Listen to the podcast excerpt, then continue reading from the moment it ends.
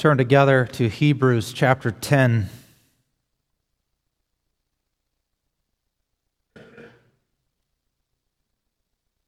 We'll begin reading at verse 19.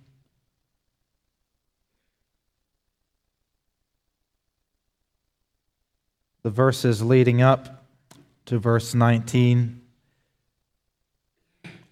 describe Christ's fulfillment of the Old Testament sacrificial system the, the, the, the reason why the sacrifices of bulls and goats are no longer necessary because Christ has come as the sacrifice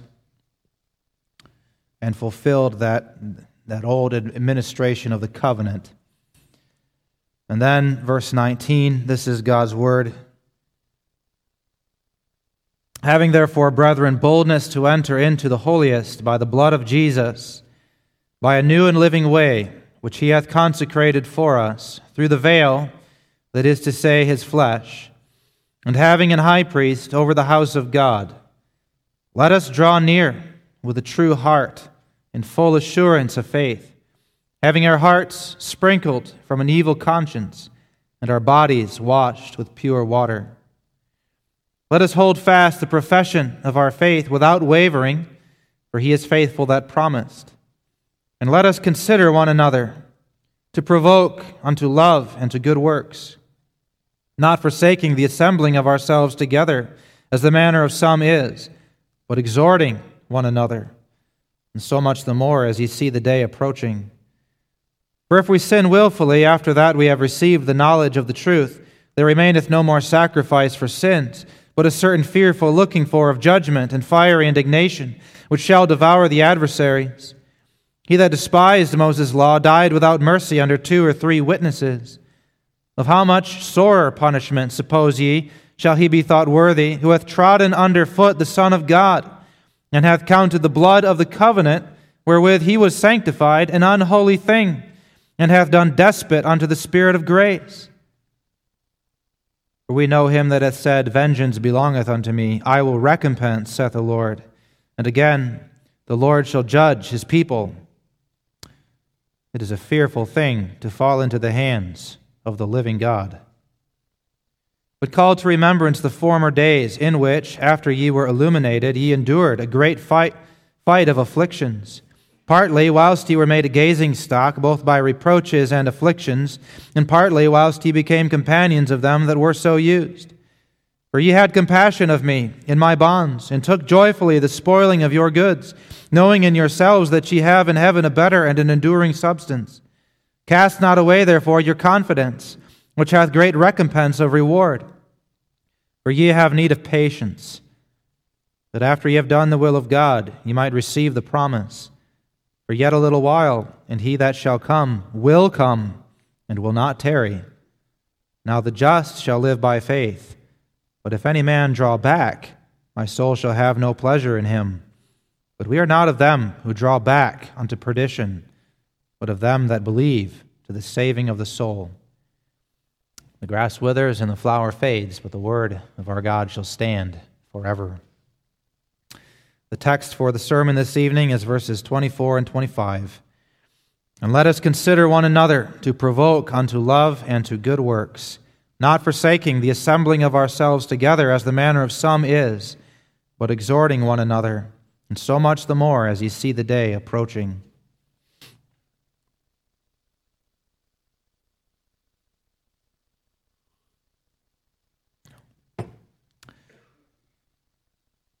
Beloved, in our Lord Jesus Christ, our text this evening comes in the form of an exhortation. And this exhortation has an important place in the book of Hebrews. It is important on the one hand because it is the application of the gospel message that Hebrews has been teaching.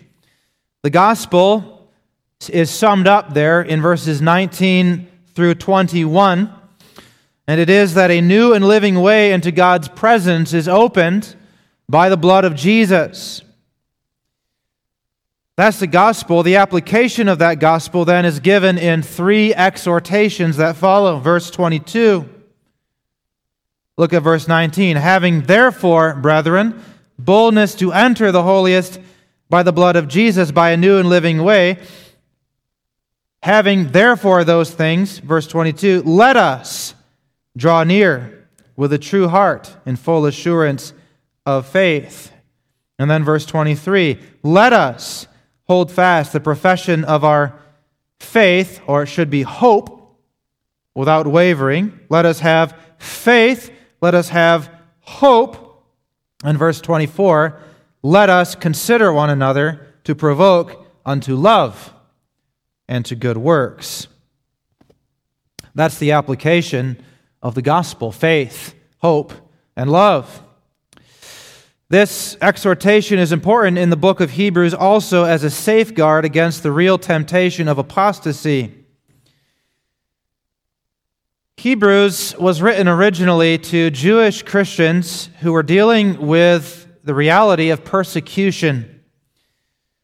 That many of these Jewish Christians in the early New Testament church were ostracized for belonging to the church, tempted them to go back to the old administration of the covenant.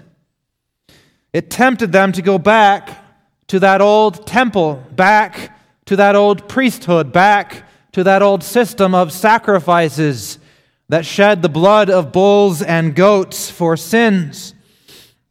But as the writer to Hebrews warns in verse 29, to go back was to trample the blood of Jesus underfoot. There is no more sacrifice for sins in that old temple, brothers. Do not imagine that you can go back.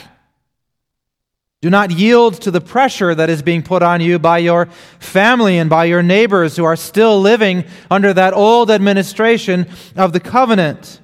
And what is going to help you resist the temptation to go back, to resist that pressure, is to consider one another here in the church in love not forsaking the assembling of ourselves together, as the manner of some is, but exhorting one another, and so much the more as ye see the day approaching, so much the more as pressure and persecution increases.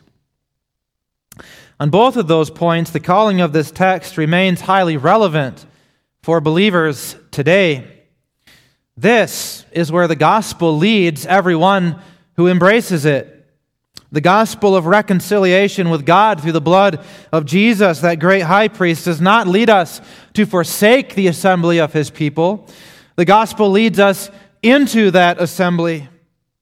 And it does so because the fruit of all of Jesus' work as our high priest, both for us on the cross and in us by his Spirit, the fruit of all of that work is love. That we love Him and that we love our brothers and our sisters. Furthermore, what is contained in this text is the safeguard that Jesus uses to protect his church as the days grow dark.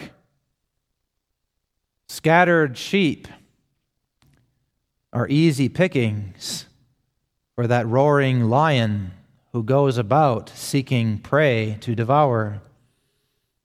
Do not drift from the assembly when pressures and fears increase, when the day of persecution makes it difficult to be a Christian. Do not pull away from the assembly. Do not forsake the assembly as the manner of some is, but rather let us consider one another, to provoke one another unto love and good works.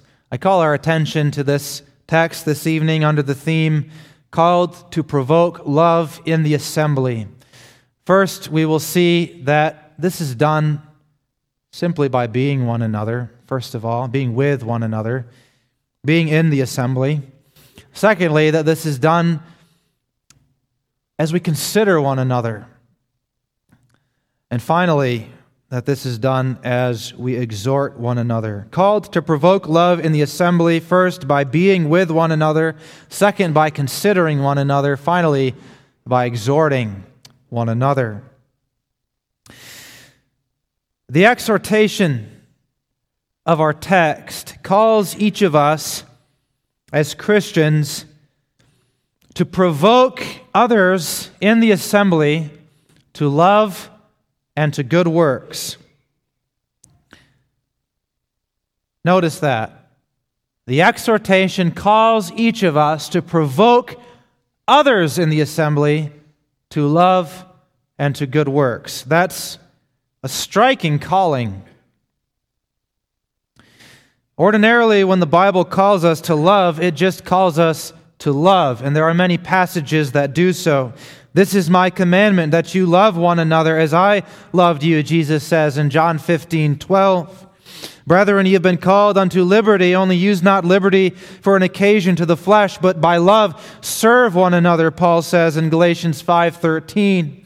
And now abideth faith, hope, charity, or love, these three, but the greatest of these is charity. Follow after charity. 1 Corinthians 13, 13 and 14, 1. Love each other we're very familiar that the Word of God calls us to love each other, and that each of us must see it as our personal duty as Christians to love others. Love the neighbor. That's the second table of the law. And this is what will mark the disciples of Jesus when they love one another. But here, the writer of Hebrews doesn't just tell us to love one another, as important as that is, but he wants us to love one another in a particular way. He wants us to love one another such that in our love for one another, we provoke one another to love and good works. That's striking. And that also tells us some important things about the nature of Christian love or agape.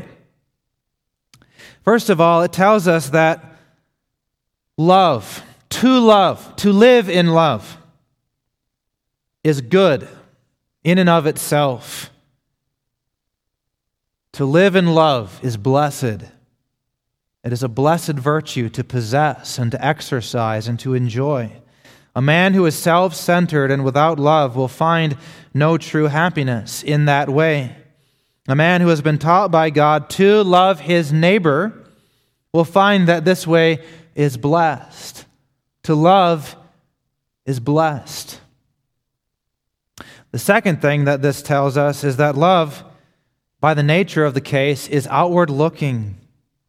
In fact, love is so outward looking that someone who knows the joy of love, knows that it is a good thing to live in love toward the neighbor, wants others to have that joy also. A Christian who has love, who possesses love, and sees his brother curving inward, becoming isolated, becoming selfish and miserable in his self centeredness, doesn't say, Well, look at that disgusting person over there. What a fool. He'll get what he deserves. No, he says, That's not good for my brother. It's not good for my brother that he doesn't know how to love others. He's missing out on something important, missing out on so much joy. She's missing out on so much goodness. I need to find some way to provoke him to love so that he finds the joy and the goodness of love that God has given to me. That's striking. And isn't that exactly what God Himself does? This is in keeping with the nature of God, isn't it? God is blessed. God is happy in himself, in his own life, exactly because he is a God of love.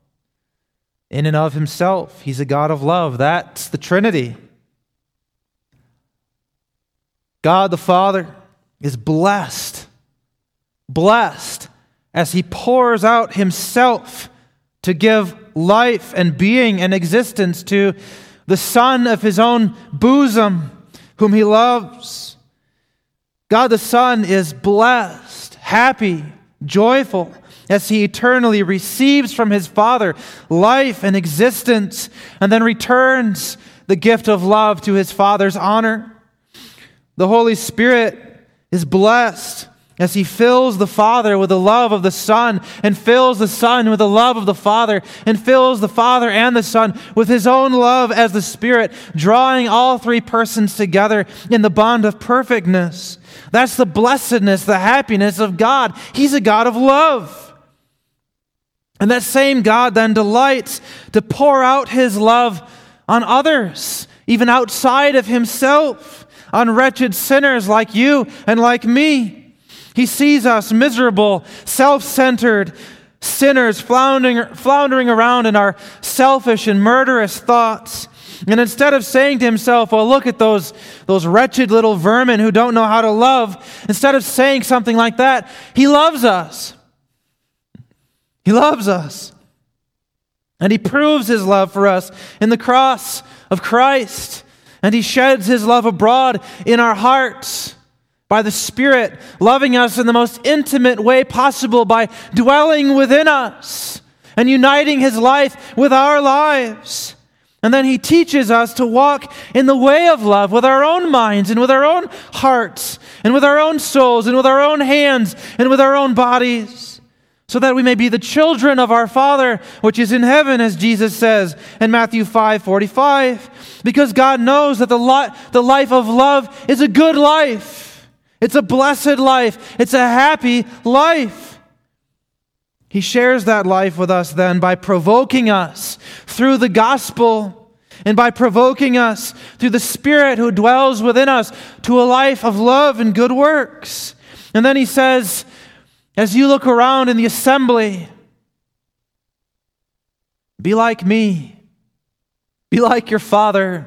Be like your elder brother. Be like the Spirit Consider one another. Consider your brother, your sister. Consider how you might stir up love in them so that they might learn to love the way you do. The striking. That word provoke also is interesting. When we hear a word like provoke, we normally think in terms of, of anger and contention and strife. To provoke usually means to provoke to wrath. The Greek word used here is actually the word from which we get the English word paroxysm. Paroxysm, which is a violent physical convulsion or, or a seizure.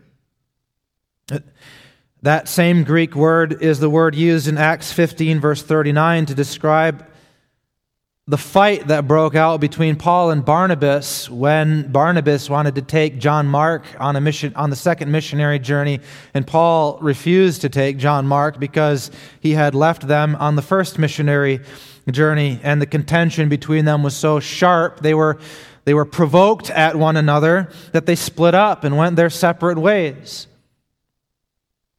But the calling here is to provoke unto love. Provoke unto love and good works. As we all know, because we're human beings, it's easy to provoke others to anger. It's easy to provoke others to jealousy and envy and bitterness. It's easy to be so provoked ourselves. But can you do that when it comes to love?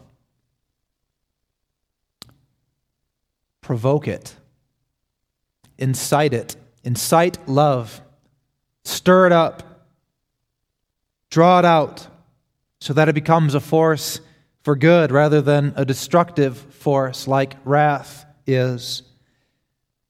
Stir it up so that as easily as thoughts of outrage come out of our mouths if we have been offended or slighted in some way, so easily words of love and deeds of kindness and acts of selflessness come out of us and come out of the assembly. Provoke one another unto love and good works. Provoke them. That's quite interesting. But how does that happen?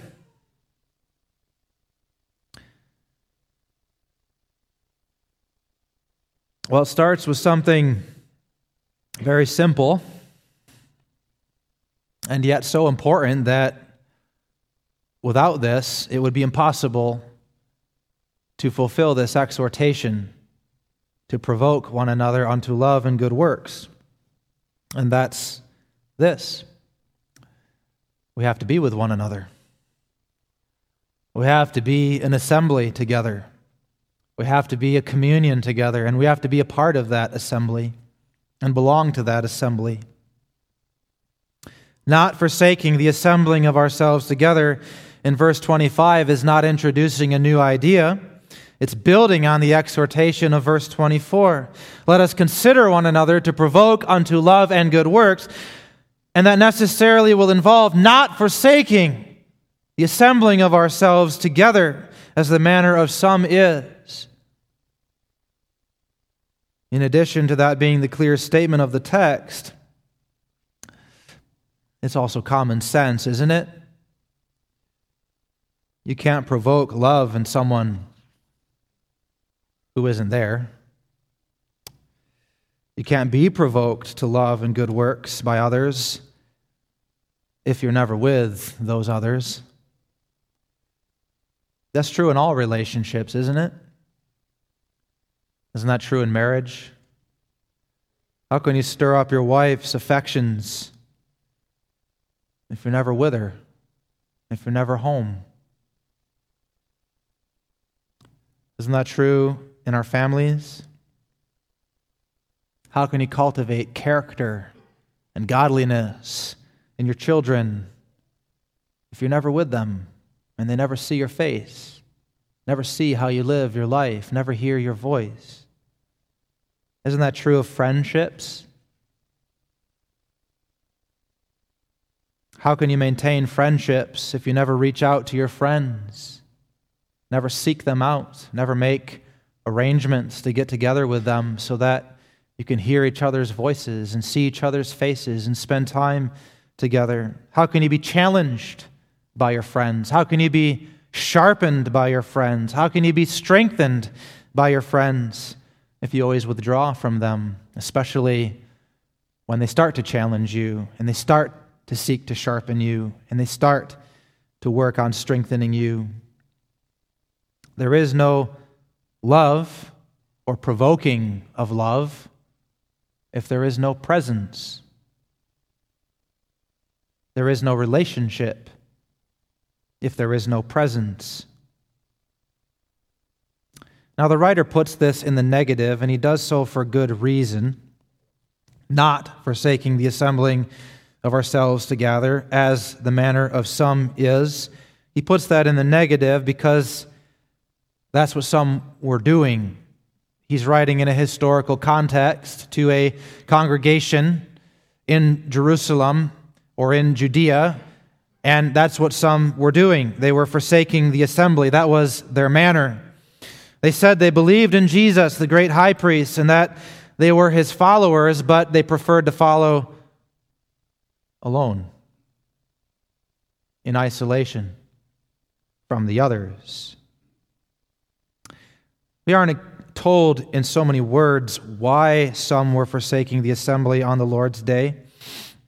Well, given what he goes on to describe in the next verses, which is a warning against apostasy, it's not that difficult for us to connect the dots and imagine what was going on.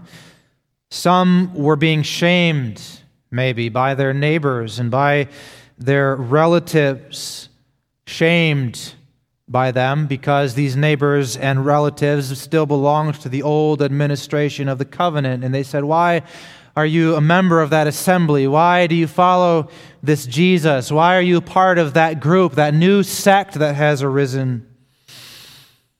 They were being shamed. Some felt afraid that if they were known to be those who gathered with the Christians, that they would be ostracized, that they would be kicked out of their families, and so they drew back. They didn't want to identify themselves so publicly with the assembly, and they began to neglect those assemblies and abandon them. And that drawing back, of course, did not help the problem. It only compounded the problem because the assembly is exactly where the brothers encourage one another in love and provoke one another in love. The assembly is exactly where the believer finds the resources to persevere in his trials as he's being ostracized and shamed. The assembly is exactly where the Christian is provoked to exercise his faith and to walk with his God. The assembly is the means that God uses to make disciples of us, to draw back to forsake this important resource, that's disastrous. It's disastrous for any Christian, especially when that Christian is surrounded by all kinds of voices who are telling him that his faith is a bunch of nonsense, that there is no risen and glorified Jesus sitting at the right hand of God, that it's the blood of bulls and goats that you need, just as it has always been. Brothers, let us not forsake the assembling of ourselves together, as the manner of some is. We need that assembly, don't we? We need it. We need it probably more than we know or realize. We need it for our own spiritual well being. And not just because that's where we hear the preaching. Although that's true, the preaching is the chief means of grace, and it's an important part of our assembly. But we need to be part of the assembly not only because that's where we hear the preaching, not only because of the prayers and the collections and the other formal aspects of worship that we experience and go through on the Lord's day, although all of those things are important.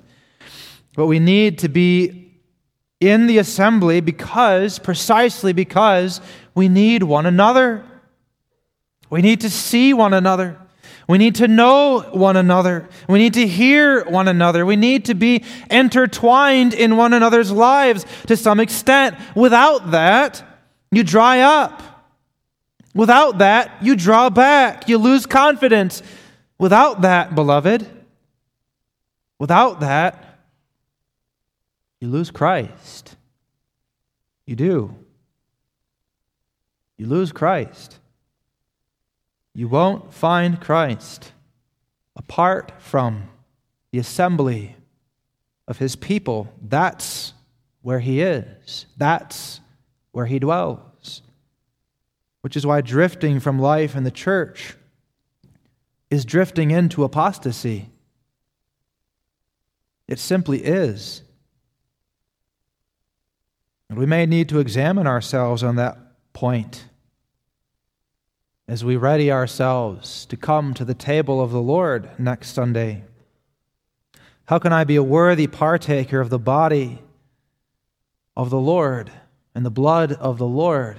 How can I be a worthy partaker of the body and blood of the Lord who died for him and for her and for that brother over there and that sister over here, how can I be a worthy partaker of the body and blood of that Lord if mentally and emotionally and maybe even physically I have checked out of the assembly and I have no meaningful life as a part of that assembly? We need to examine ourselves on that point. But there's a positive side to this as well, beloved. It's not just that you need the assembly, it's also that the assembly needs you. The assembly is nothing more and nothing less than the gathering of individuals, individual members who belong to that assembly. That means every one of those individual members is important. And the whole assembly suffers when one or two of those individuals decides to check out, not to participate. What if everybody did that? What if everybody did that? And there wouldn't be an assembly anymore, would there? And I believe, beloved, that we're very much in danger of losing our sense of this in today's world. One of the enduring legacies of the COVID era is what it did to the Christian assembly. Many have walked away from that time with the impression that actually being present in church, in the assembly, is optional at best. And if I feel safer or more comfortable watching from my living room, well, that's just fine. But as a preacher, I want to tell you I know what it's like to preach to an empty building and only at a camera. And, beloved, it cannot go on that way indefinitely. It simply cannot. And if that's true for all of us collectively, it can't go on that we simply aren't with each other indefinitely.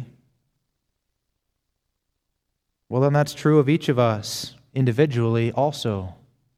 It can't go on indefinitely that we're not part of the assembly. Now I know some of us are not able. We get to a point, we get to a point in our life when, because of old age or because of afflictions and infirmities of the body, it's simply not possible. And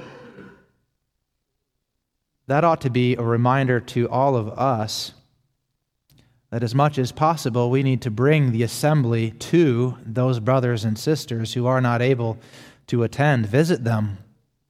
Visit them. Go see them. Go talk to them. Go spend time with them.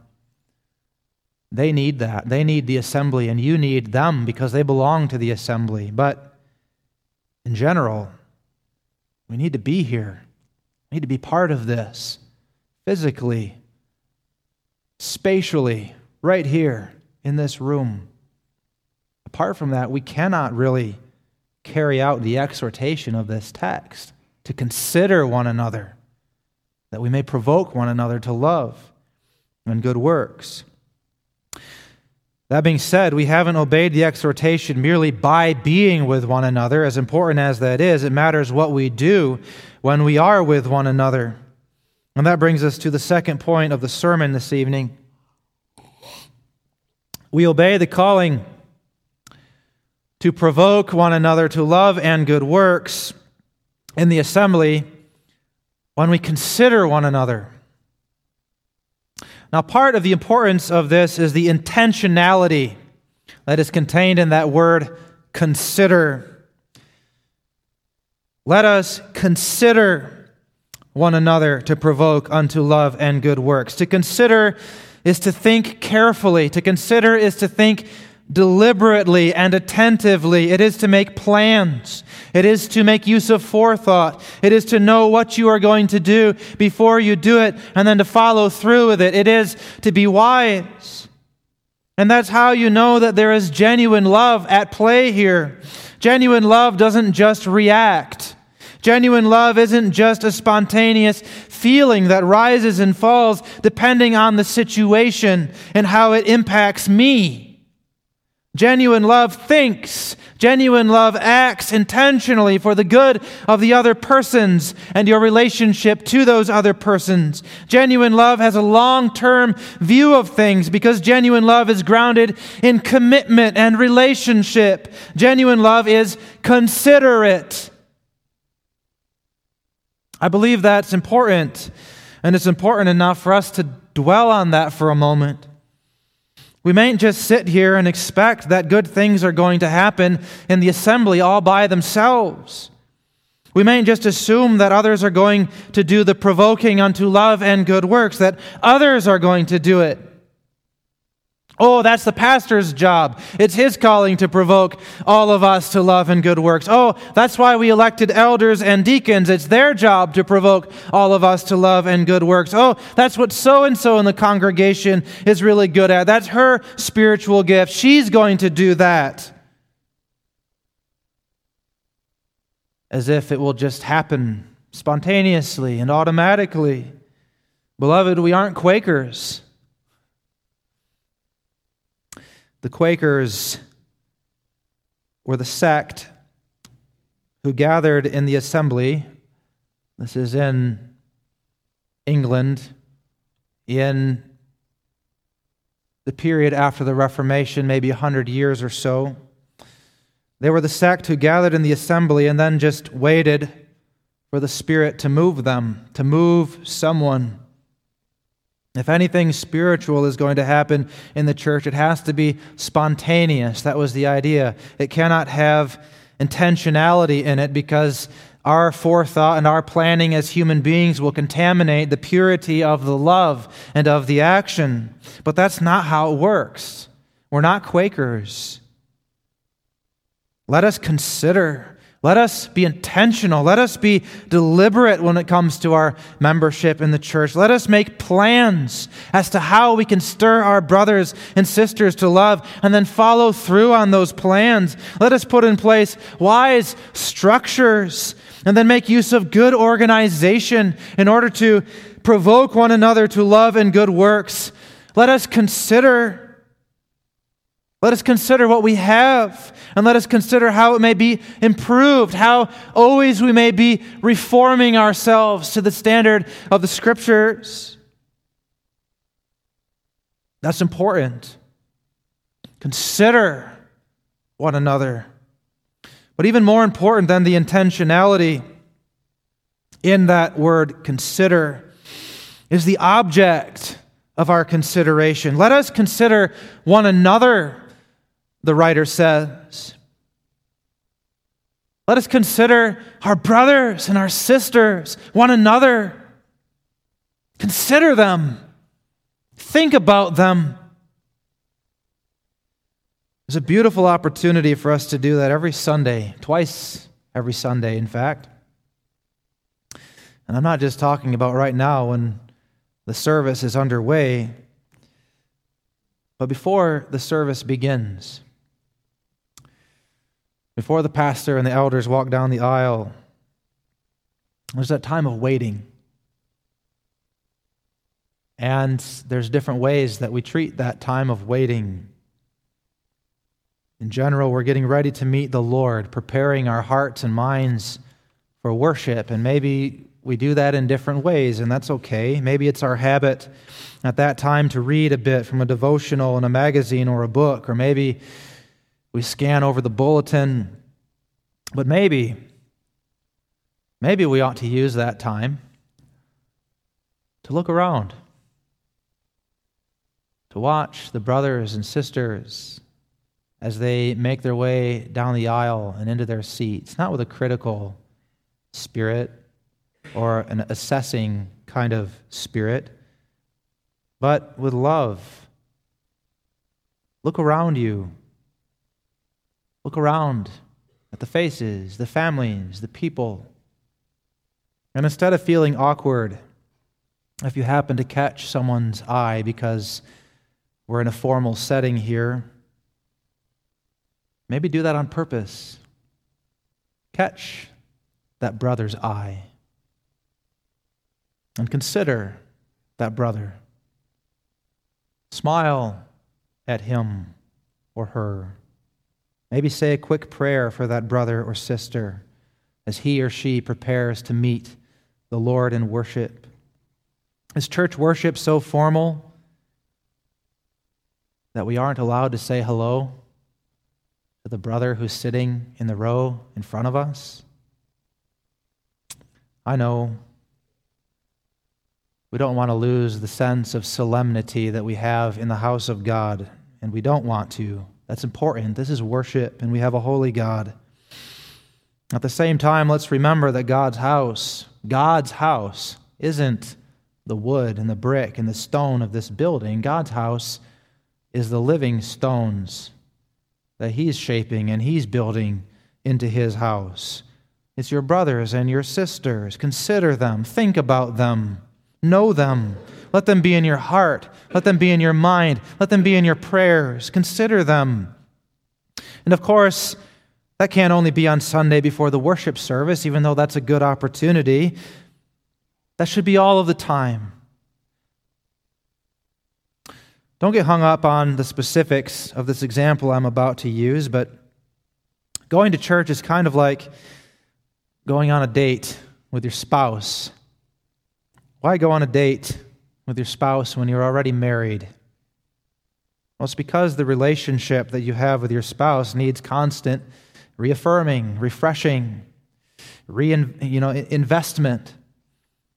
The whole point of the date is to strengthen the bond that's always there at all times so that you'll be thinking about your husband or your wife the next day and the day after that, considering them, how you might love them more, love them better.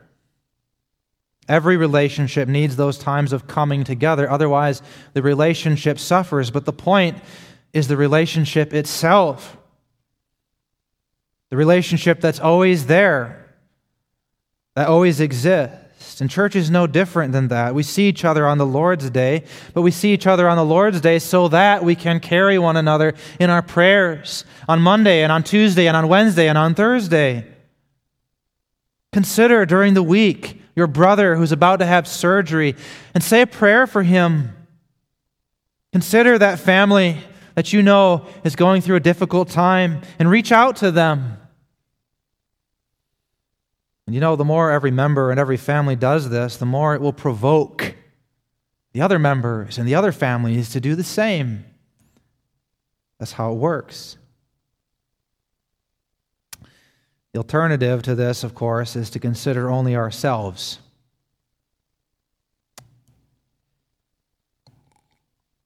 And that's easier to do than we might imagine, to consider only ourselves. There are many professing Christians who have drawn back or pulled out of church life for all kinds of good reasons. Well, I don't have any friends there. Well, I just don't feel very comfortable in the atmosphere there. I'm just not being fed in that church. Now, to be fair, there can be, and sometimes are, good reasons to leave a particular congregation. There can be legitimate personal reasons. There can be sound, principled, doctrinal reasons. Although we will find Christ only in the assembly of his people, that doesn't mean the church is our Lord. Jesus is our Lord, and only Jesus is our Lord. And there is some liberty in the way we pursue church membership.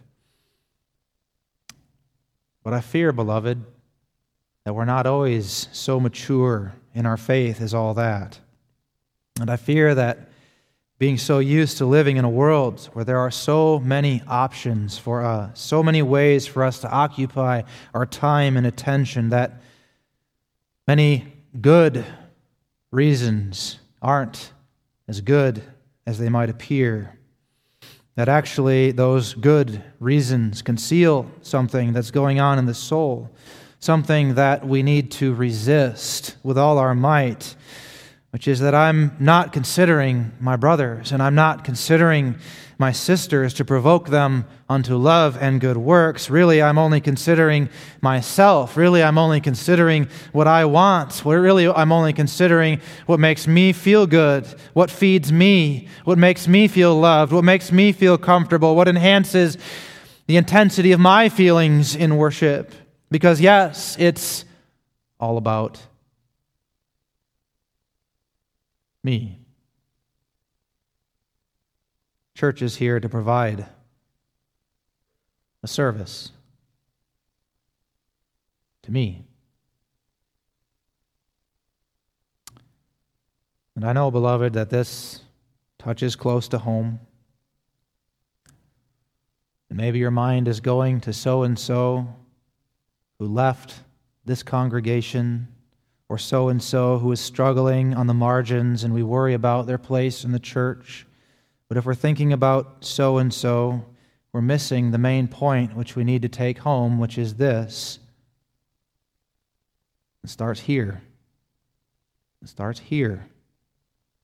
It starts in this mind, starts in this heart, as I have my place in the assembly of believers where God has put me. And I can either let my mind get wrapped up in considering myself and how I am so disappointed about this or that, or I can let my mind consider what is right in front of me in the assembly of the church of Christ. Here are brothers. Here are sisters. Here are brothers and sisters who may annoy me sometimes. Here are brothers and sisters who may irritate me sometimes, who may sin against me sometimes. But, brothers and sisters, nevertheless, brothers and sisters who are in need of encouragement, brothers and sisters who are in need of visits and fellowship, brothers and sisters who are in need of help and love and discipleship. And how can I provoke them if I see weaknesses in them and failures in them? How can I provoke them to stir them up to love and good works? Well, first I have to love them myself. I have to be with them. I have to consider them before my own needs and my own wishes. Consider them.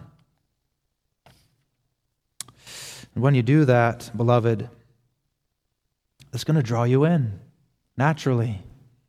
And not only is it going to draw you in, but it's going to help draw others in as that spirit prevails in the church, or each member considers the other to provoke them to love and good works, and to be provoked to love and good works by them. You see how important that is? Something worth examining our hearts on. It really is.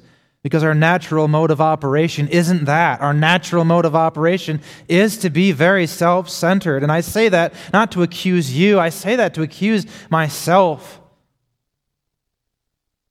And to pray that the Spirit will work conviction in me and in all of us as we hear this exhortation. Let us, let us, let me consider one another, these people, to provoke them unto love and good works, not forsaking the assembling of ourselves together as the manner of some is, but exhorting one another. In light of the context which warns against apostasy, when he says, exhorting one another in verse 25, it's clear he has a specific kind of exhorting in mind.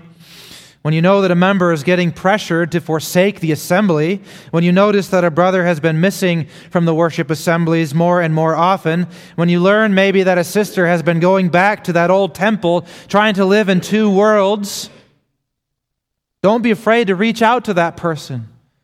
Don't be afraid to come alongside that person and exhort them. Where are you, brother? Where have you been, sister? Haven't seen you. We need you in the assembly, in the Christian assembly.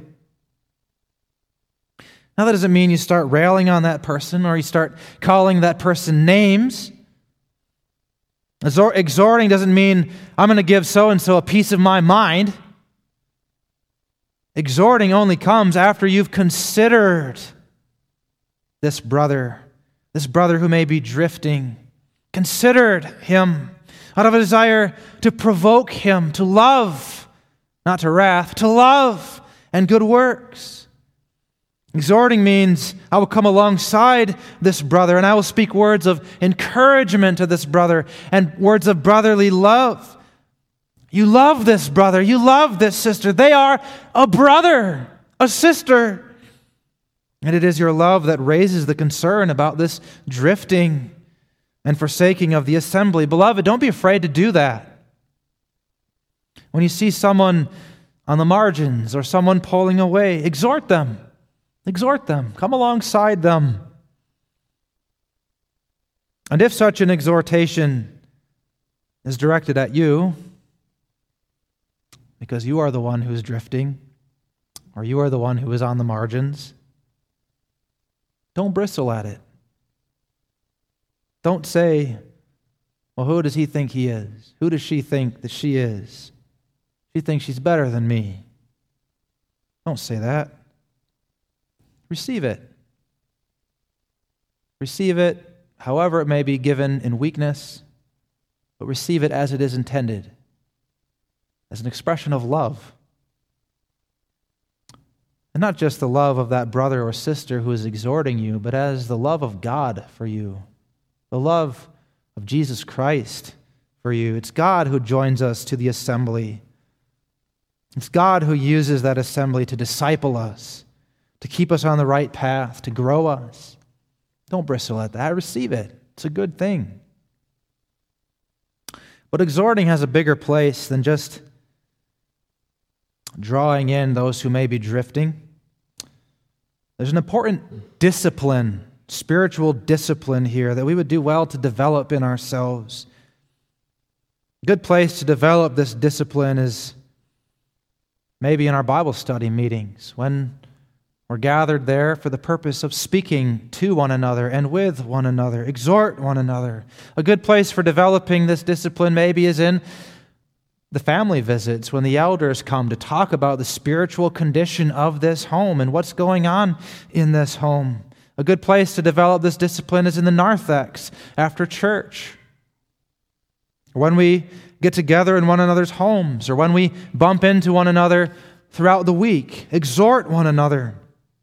That just means come alongside the brother, come alongside one another, walk together, talk together, Talk together about your life, your spiritual life, your faith.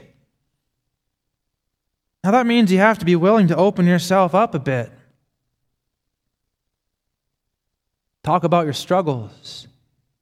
Talk about what's really going on in your life. That means you have to be willing to listen to others as they open up to you so that you can speak a good word to them that will be meaningful and helpful to them. That means you have to be willing to speak to others in a way that makes it clear that you love them and you desire their good. And that doesn't just happen, that's a discipline. It's something we have to learn, something we have to grow in. And I think, beloved, I don't know if this is because of Dutch cultural background or American cultural background, or if it's just a human thing. But I think we tend to be quite guarded. But how can we consider one another if we don't open up a bit? How can we consider one another if we don't know one another?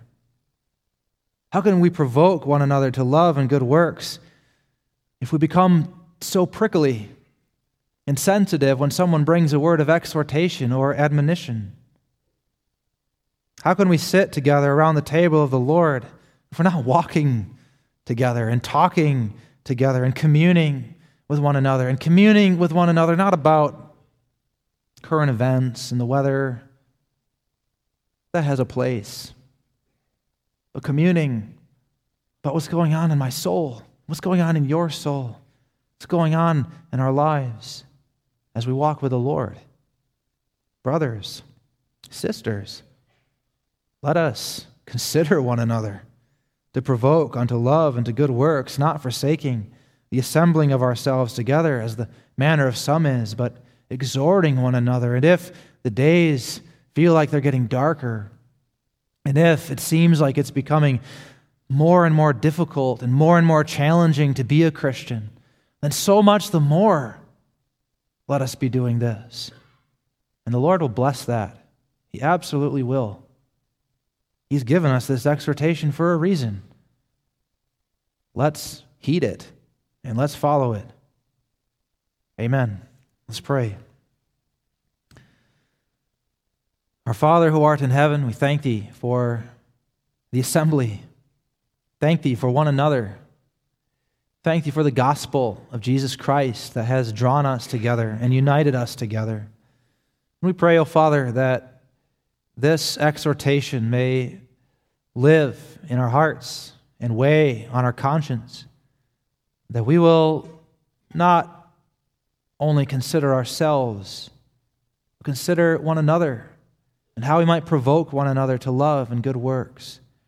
And also, O Father, that we might be willing to open ourselves up to the loving provocation of our brothers and sisters as well. And that in that way we may grow and sharpen one another and be the body of Christ, not only in word and name, but in very reality and in deed.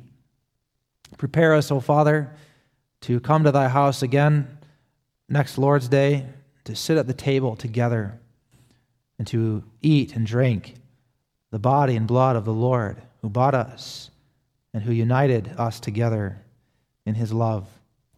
Forgive our sins. In Jesus' name we pray. Amen.